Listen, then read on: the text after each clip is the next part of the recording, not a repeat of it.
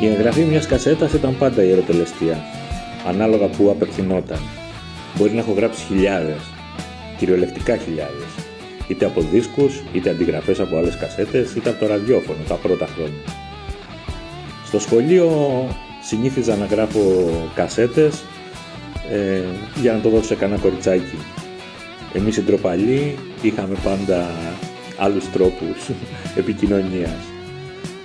Ε, θυμάμαι σε ένα πάρτι μια φορά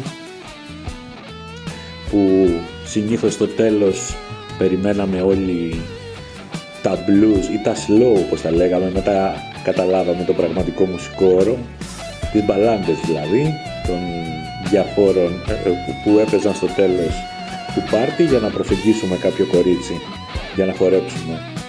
Ε, έτσι σε ένα τέτοιο μια φορά φίλοι, ξαδέρφοι μια συμμαθητριάς μου, όχι πάντα συμμαθητριά μου, ε, προσπάθησα μετά το πάρτι να της γράψω μια κασέτα τις επόμενες μέρες και μέσω της συμμαθήτριάς μου να της τη δώσω.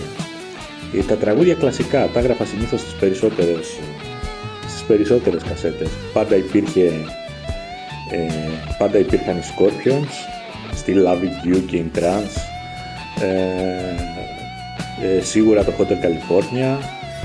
Ε, κάποια το Rainbow για να ακούσουμε και καμιά κιθαριά. Το, το Temple of the King για να ακούσουμε και καμιά κιθαριά από το Richie Blackmore.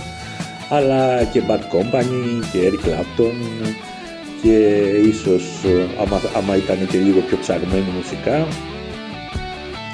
Ε, τίποτα Free Bird από τους Lina Skinner που ήταν και μια λεφτά τραγούδι.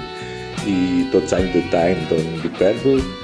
Ε, Pink Floyd ε, οπωσδήποτε αλλά και Queen και Bad Company αυτά ήταν οι, οι rock επιρροές μας της εποχής ε, έτσι λοιπόν η κασέτα πήγε εκεί πέρα που είναι και κάτι πολύ προσωπικό ε, που σημαίνει ότι κάνεις ας πούμε μια χειρονομία και σκοπός ε, έχει, έχει να κάνει περισσότερο με το ρομαντικό παρά να μοιραστείς τραγούδια.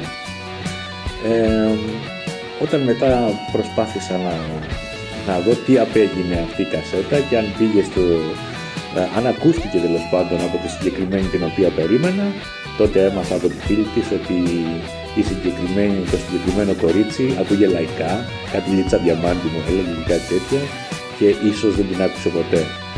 Ε, επιβεβαιώθηκε ε, αρκετό καιρό μετά όταν της συνάντησα τυχαία στον δρόμο και τη ρώτησα αν της άρεσε η κασέτα που την αμηχανία της γιατί μάλλον δεν την είχε ακούσει καθόλου.